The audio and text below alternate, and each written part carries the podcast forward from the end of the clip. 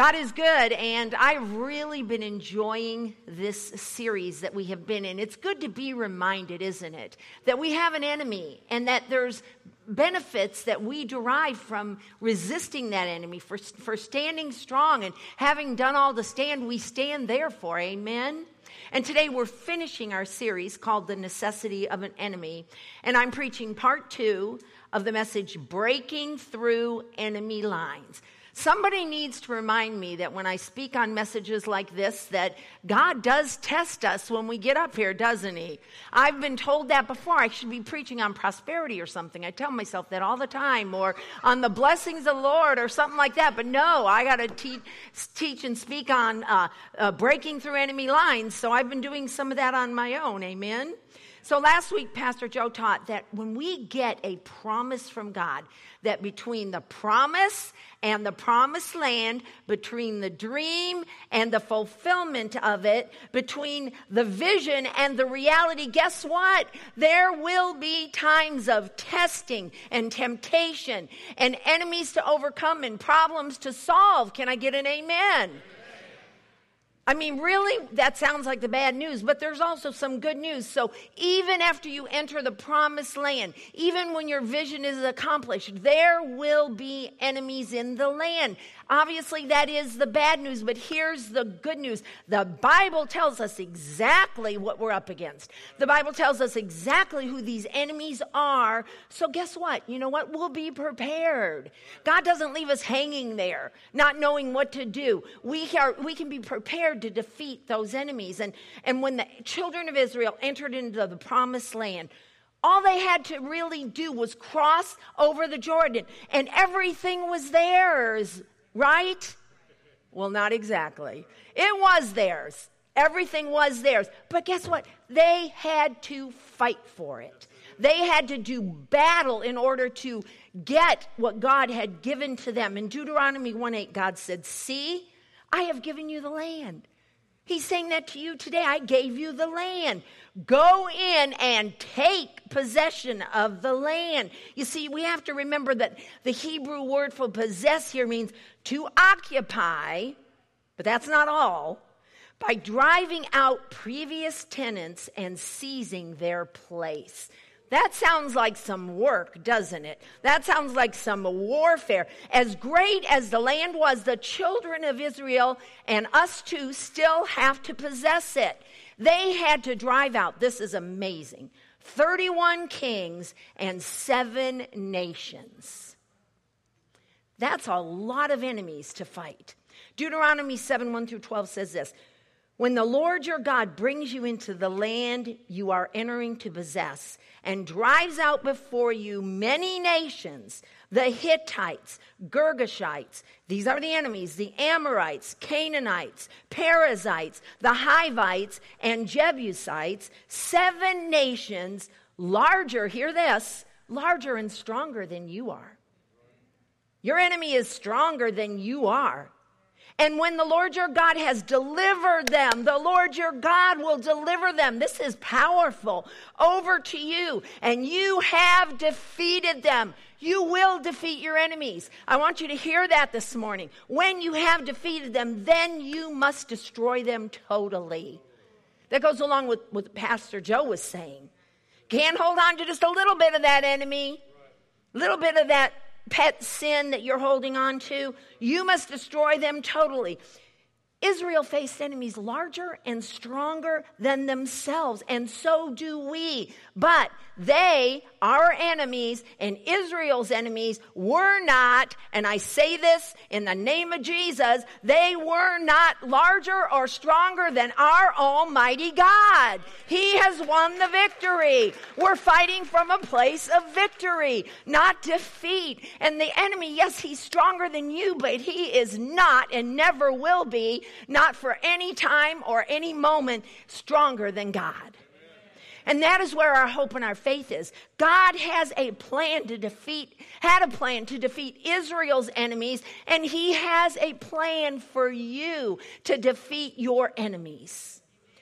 So each of these seven nations represents enemies that we have to defeat in order to break through to our promises. This is what I was talking about. God shows us who our enemies are. The children of Israel had to defeat them, and we must overcome the same enemies today. No time for passivity, no time for laying down and doing nothing. It is time for war. It is time to fight, to defeat the enemies. And to do that, guess what? You have to understand them. Knowledge is very important of who your enemy is. We have to understand them. So today we're going to look at the meanings of their names. Pastor Joe started this last week.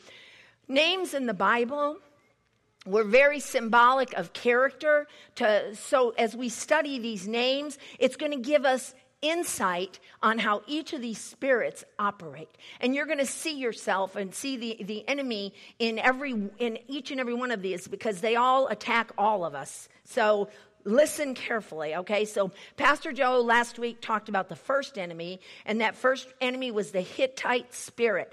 The Hittite means fear or terror. Don't you think we all deal with that at one time or another in our lives? Come on, do I get an amen? We all struggle with fear. We struggle with fear, but we don't give in to fear. We struggle with it. We battle it. We resist it, not in our own strength, but in the strength of God. It can be so strong sometimes that it can just drain our strength. It can just bring us down. And, and we have to have the courage to fight that because fear does what? It paralyzes us. That's just what the enemy wants. It's one of his main tools. And Pastor Joe did a great job of explaining that last week. And the spirit can, of, uh, of fear can attack everyone. And when fear hits us, guess what? We're not operating in faith. And without faith, we can't please God, right? We do everything by faith in God. Well, I definitely had to overcome a Hittite spirit of fear when I was first called to preach. And even now as I'm preaching, there, the enemy attacks you. Let me tell you, when you step out, whatever your destiny is, listen to me, you will be attacked and the spirit of fear will try to come on you. It can just wear you down. But I was so afraid in those early days. Now, I'm not afraid these days like I was in the early days. Not to say I never have any fear, but I was so afraid that I wouldn't be a good preacher. Well, look who I was comparing myself to. Come on. Which the Bible says don't compare yourselves, right? You're unwise, but I did it anyways. I'm just telling you I did. So I was just, I would study really, really hard, but study has always been difficult for me. Uh, not because I can't do it, because, but because I'm undisciplined sometimes. And it's hard. It's a lot of work. So I would be a little bit undisciplined and I would get fearful and, and I would get ready to preach and I would just hear these thoughts going through my head, like Pastor Joe said. And, and I always ended up feeling like I wasn't a good preacher that nobody was really getting anything out of what I was saying. And, and I would doubt myself, and, and I would get to the point where I just wanted to quit. And I would struggle with that all the time. You know, thank God I had Pastor Joe because he was he spoke into my life, and we all need that when we're trying to find our destiny. But I, I would say things like literally, "I just don't have what it takes. I'm just not smart enough and, and I would want to give up. And that's how the Hittite spirit works. It comes at you and it uses fear to break you down and break you down and break you down. But guess what? I kept rising up and rising up and rising up. And to this day, I am still rising up. I'm not saying I'm fully delivered of all of that. I have bad times, trust me, when I tell myself again, oh gosh, I've said everything I have to say. What more can I give? And I just keep getting up here and just keep following my destiny. I didn't give up and I used the word of God, and that is a key. I'm telling you, that is a key. It's so simple, but why don't we do it? 1 John 4 18 says, There is no fear in love. But perfect fear, perfect love drives out fear. And 1 Corinthians 9:16, I claimed this verse. When I preach the gospel, I cannot boast, that is for sure. For I am compelled to preach. Woe to me if I do not preach the gospel. Woe to all of us if we do not find our destiny. But it took so much courage. I'm, I'm serious. Probably one of the most uh, courageous things I've done in my life to overcome that spirit of fear. Because, see, courage doesn't mean the absence of fear, it means doing it anyways, even when you're afraid. You're going to be afraid. There's no doubt about it. Satan wants to stop you. It's, but to overcome that Hittite spirit, we do it anyway. So I'm, I'm commissioning you today. Whatever your destiny is, do it anyway. The second enemy that Pastor Joe talked on was the Amorite spirit. The word Amorite comes from the root word meaning to talk. And he talked about that. Every single weapon that Satan uses involves words. He'll use things like deception. That's a big one. Or temptation, or accusation, or condemnation. How can you do anything when you're feeling all that? And his power is the power of words. We cannot overcome the words of the enemy by just being passive. We do it the same way that Jesus did. What did Jesus do? He spoke the word. The word of God will overcome the enemy. So we've looked at the Hittite spirit, the Amorite spirit. Now, the third one today is where I am beginning, and it's called the Girgashite spirit. The name Girgashite, this is so good. It means clay dwellers. Like, what? Clay dwellers? Clay, what does clay refer to? Clay refers to the earth, which means earthliness or worldliness. It's a spirit of the world. And the enemy wants to get your focus off of the things of God and onto the things of the world. If he can do that, get you to think about earthly and worldly things, then he's got you. He wants you to focus on things that are temporal instead of things that are eternal. And our fle- in our flesh, it's so easy to do that, isn't it? Second Corinthians 14 says, We that's all of us, fix our eyes not on what is seen, meaning all the things of the world, right? But on what is unseen. For what is seen is temporary, but uh, what is unseen is eternal. You see, the enemy wants you to focus on the things around you that you can, st- you can see instead of having faith in what we cannot see the total it's the total opposite of what the bible teaches us in hebrews 11 1 now faith is being sure of what we hope for and certain of what we do not see. We know that verse. I bet everyone in here knows that verse. But do we live that verse? There's a big difference between the two. But the girgashite spirit wants you to put your faith in what you can see. And when you do that guess what? Those things become idols in your life. Because you're trusting in those things. You're leaning on those things instead of leaning on the Word of God. You're, you're, you're serving an idol. And we also know that the Girgashites built idols in the land. An idol is a false god. It is extreme devotion to something or someone other than God. Idolatry is putting people or things before God. What are some common idols that we bow down to in America? How about things like money? You know, no matter how much money we make, it's never enough. How about things? No matter how much stuff we have, it's never enough. And then there's things like food put on your steel toed boots. Sex, entertainment, all of these things can be idols in our lives. And here's the thing none of these things are bad in themselves. Thank you, God. God wants to bless us with good things, but only when they take first place in our hearts. When we hold on to them, when we look to them, when we turn to them instead of looking and turning to God. God told the children of Israel in Deuteronomy 7 5, this is what you're supposed to do to them. This is what I want you to do to them, your idols. Break down their altars, smash their sacred stones, burn their idols in the fire. I'm going to tell you, it's so easy to cling to those things that will separate us from God and that will take the place of God in our lives, but God is saying, smash them down. I'm just speaking that over you and over myself in the name of Jesus. Break free of those idols, break them down. God wants to give us breakthrough so that we can break free of idolatry in our lives, but we must put God back in his rightful place in our lives. And I would say this to you if you're struggling with doing that, just tell God, I, maybe I'm not even willing. I did this and I still do this to this day. It's been so effective in my life. Be honest with God. I don't have the strength to do it. I'm probably not even willing, God. I love that new car. I love that new house, whatever it might be. But God, my heart says, make me willing. Make me willing, God. That's powerful. Woo! I got Holy Ghost goosebumps on that one.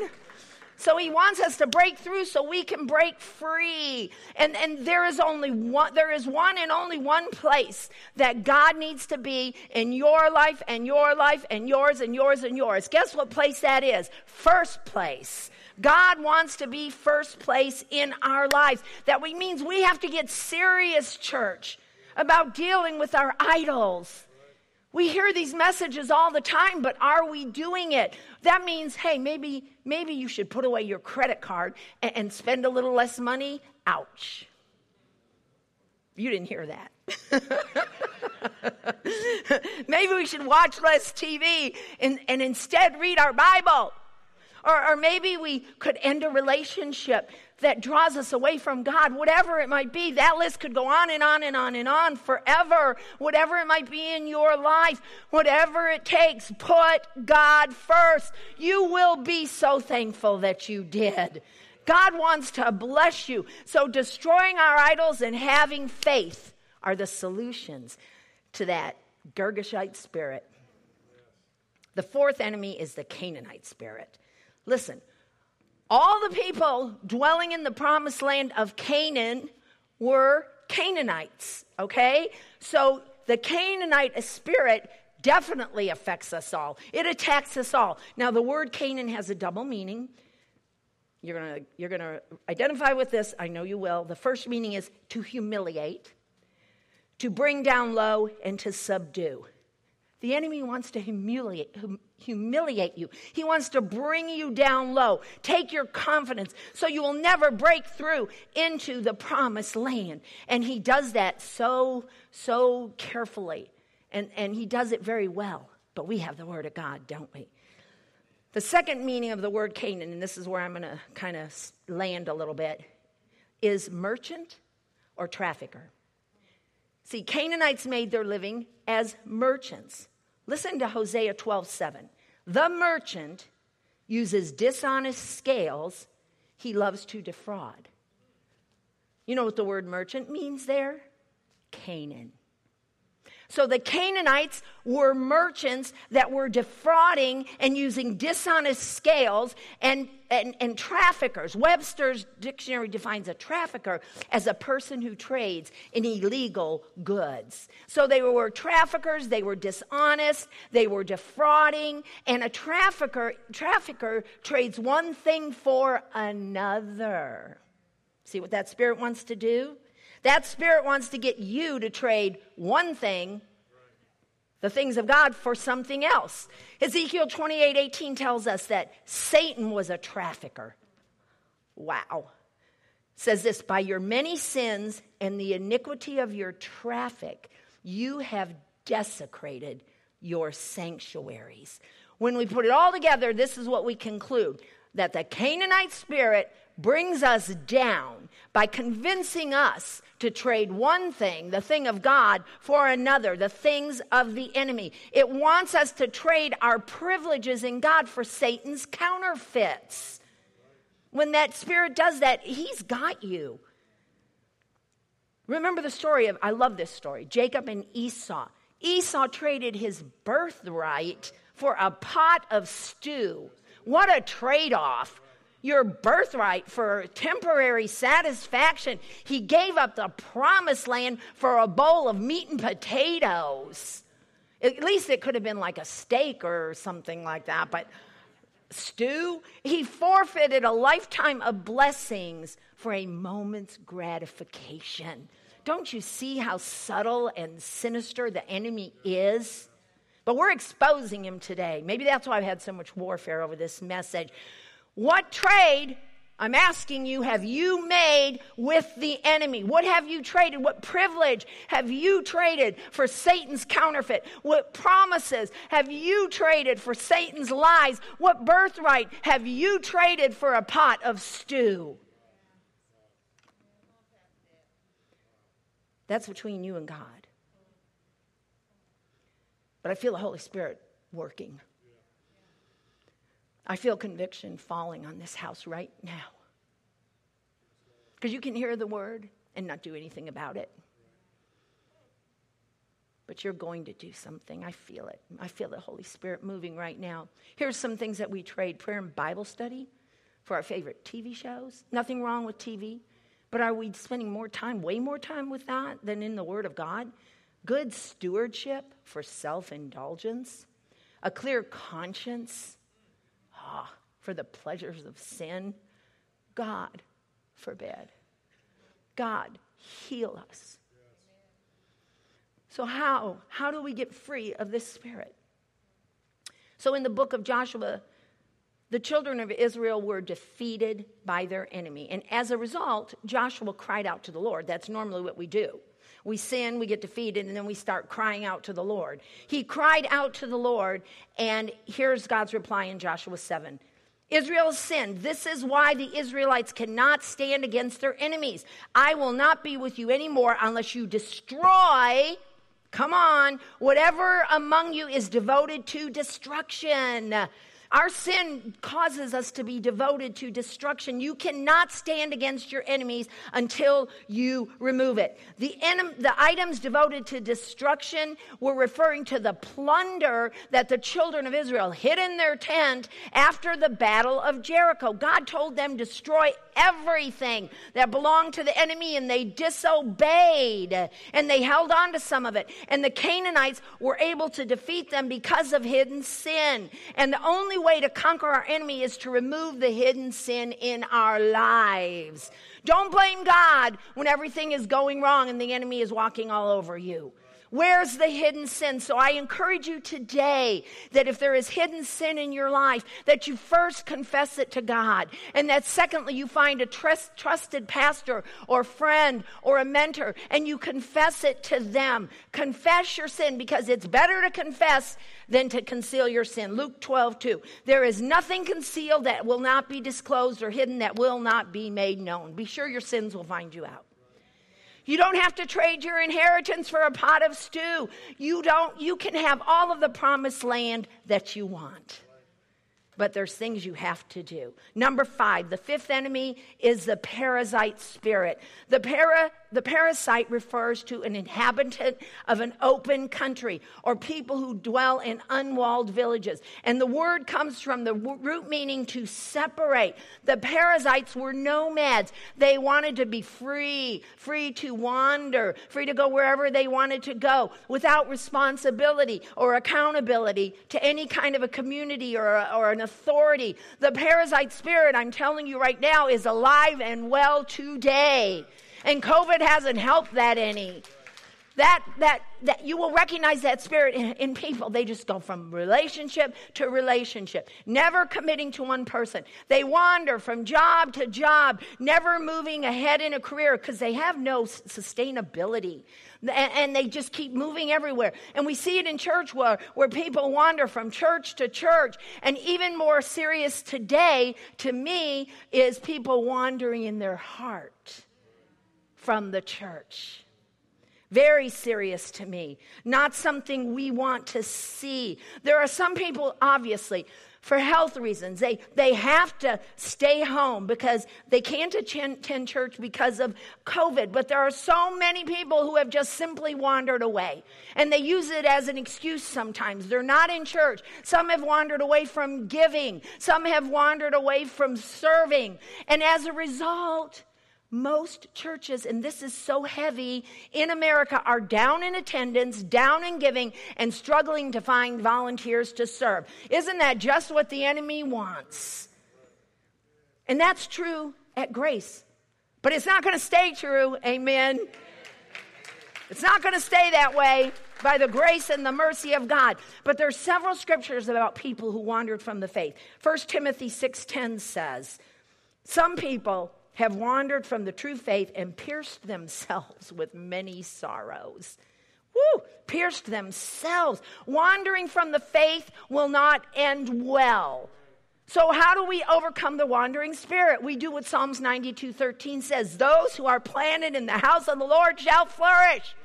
If you go to grace, you've probably heard that a hundred times, but it is true. Being planted means I join a local church, I put down roots. I don't just attend occasionally, but on a regular basis. I get involved, I give, I commit, I serve. And the Hebrew word uh, from flourish, which uh, flourish comes from means to grow abundantly.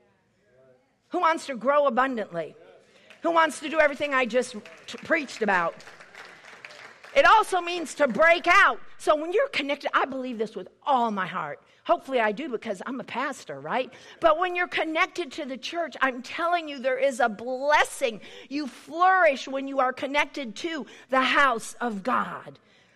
You won't experience breakthrough, I'm telling you, by wandering from church to church. You have to find where God wants you, get planted, and stay there and then you will flourish. You will overcome the wandering Perizzite spirit. Sixth one the sixth enemy is the Hivite spirit. The Hivites actually seemed like very loving people, peaceful, loving people. As a matter of fact, the name Hivite means life giver. They were family oriented, they avoided war. They seemed so good that it was hard to see them as an enemy. How many of those do we have in our lives, right? The fear of being destroyed by Israel, uh, for, I mean, I'm sorry, for fear of being destroyed by Israel, the Hivites the Hivites pretended that they were from a faraway land when they encountered Joshua. They showed worn out sacks and old wineskins, and they made it look like they had traveled a long way. Can you see the deception that's coming in here? They let Joshua sh- sample their provisions, and they told him they would be his, they were his servants. But they must have been really convincing because Joshua had no clue that this was this tribe was an enemy. He totally fell for it. So, you know what he did? He made an alliance with them and violated the command of God not to make a covenant with the enemies in the land. He didn't, he did it and he, he, was, he was deceived. So, over all those, as he went through this, it's like, what if he had in- inquired of the Lord? What if he had talked to God and, and asked God before he made an alliance with enemies. But you see, this spirit wants to deceive us into an unholy alliance. And in our walk with God, we will have to recognize the spirits. Many times, these, uh, these, this spirit seems like friends. Like someone we can trust, but in the end, they will turn on you. So you better inquire of the Lord. And sometimes that's hard to discern. Another reason why we need to pray. But Joshua was not able to, uh, to discern wisely. Joshua 9 14 through 15 helps explain why Joshua could be deceived, and I alluded to it already.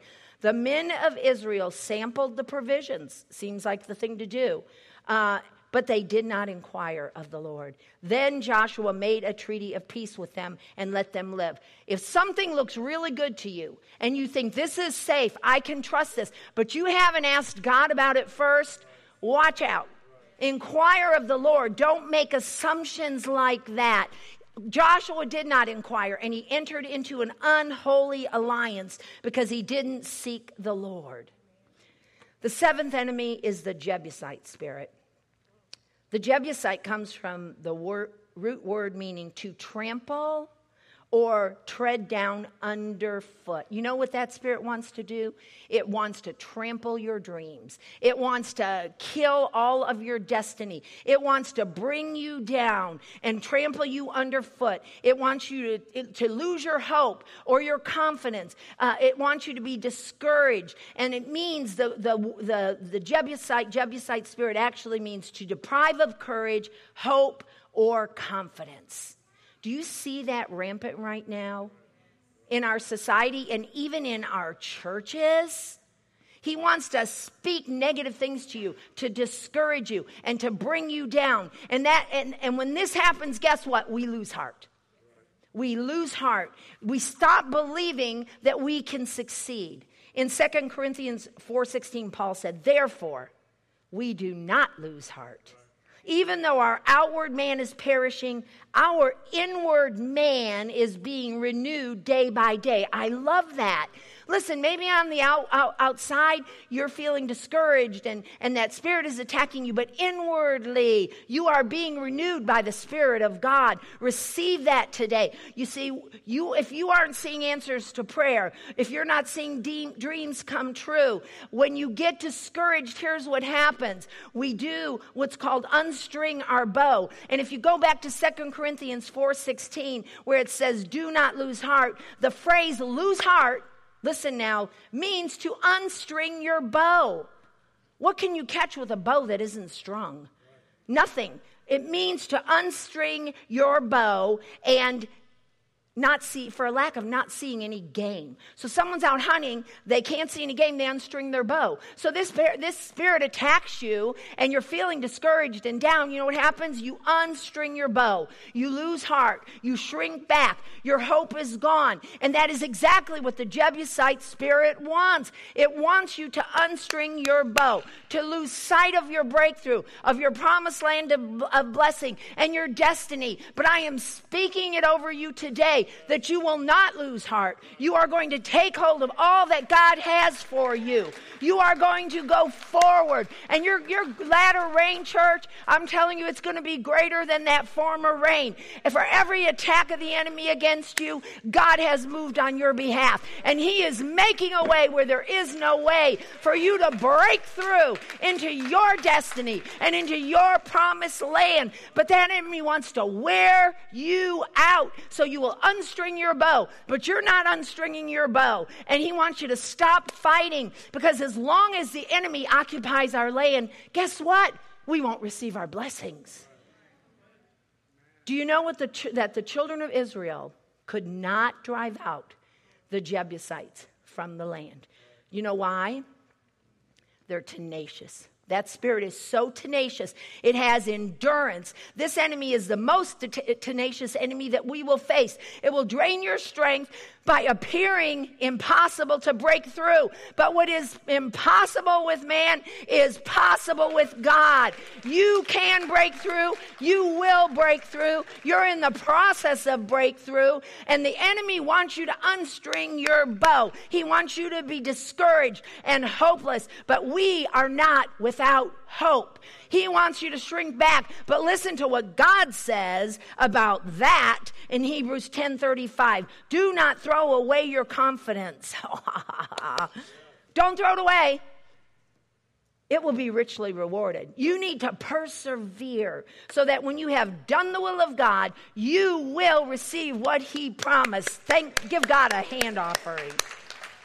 For in just a little while, I like that. He who is coming will come, and he will not delay, but my righteous will live by faith. And if he shrinks back, I will not be pleased with him. But we, church, we Grace Fellowship Church, those out listening online, we are not of those who shrink back and de- are destroyed, but of those who believe and are saved. Okay, maybe for a minute you did shrink back. Maybe you fell, but a righteous man falls and he rises seven times because you are not giving up. Maybe you unstrung your bow. I'm telling you today, go buy another string and put that string on that bow because there is game out there and we are going to come into the land that God God has promised Grace Fellowship Church, and you're a part of that. So, what discouraging situation are you facing today? Maybe it's an addiction to drugs or alcohol, or a relationship problem. Maybe it's a chronic health issues, or fear, or anger, or jealousy, or discouragement, or poverty. Whatever you are facing in the name of Jesus, I declare breakthrough and victory. Don't give up. Don't unstring your bow. You can break through. The enemy lines and overcome the fear based Hittite spirit through faith in God, the Amorite spirit that speaks by the word of God. You can overcome him, the worldly and adulterous Girgashite spirit by putting God first, the low living Canaanite spirit by confessing your sin to God, the wandering Perizzite spirit by getting planted in the house of God, the deceptive Hivite spirit by seeking discernment from God, and the discouraging Jebusite spirit by refusing to stop fighting. We will break through, we will conquer, we will have the victory not just the victory, we will have total victory. In Jesus' name, receive it, receive it. Thank you, Father. Thank you, Lord. Thank you, God. Thank you for your victory in our lives. Hallelujah, hallelujah. Glory to God. Glory to God.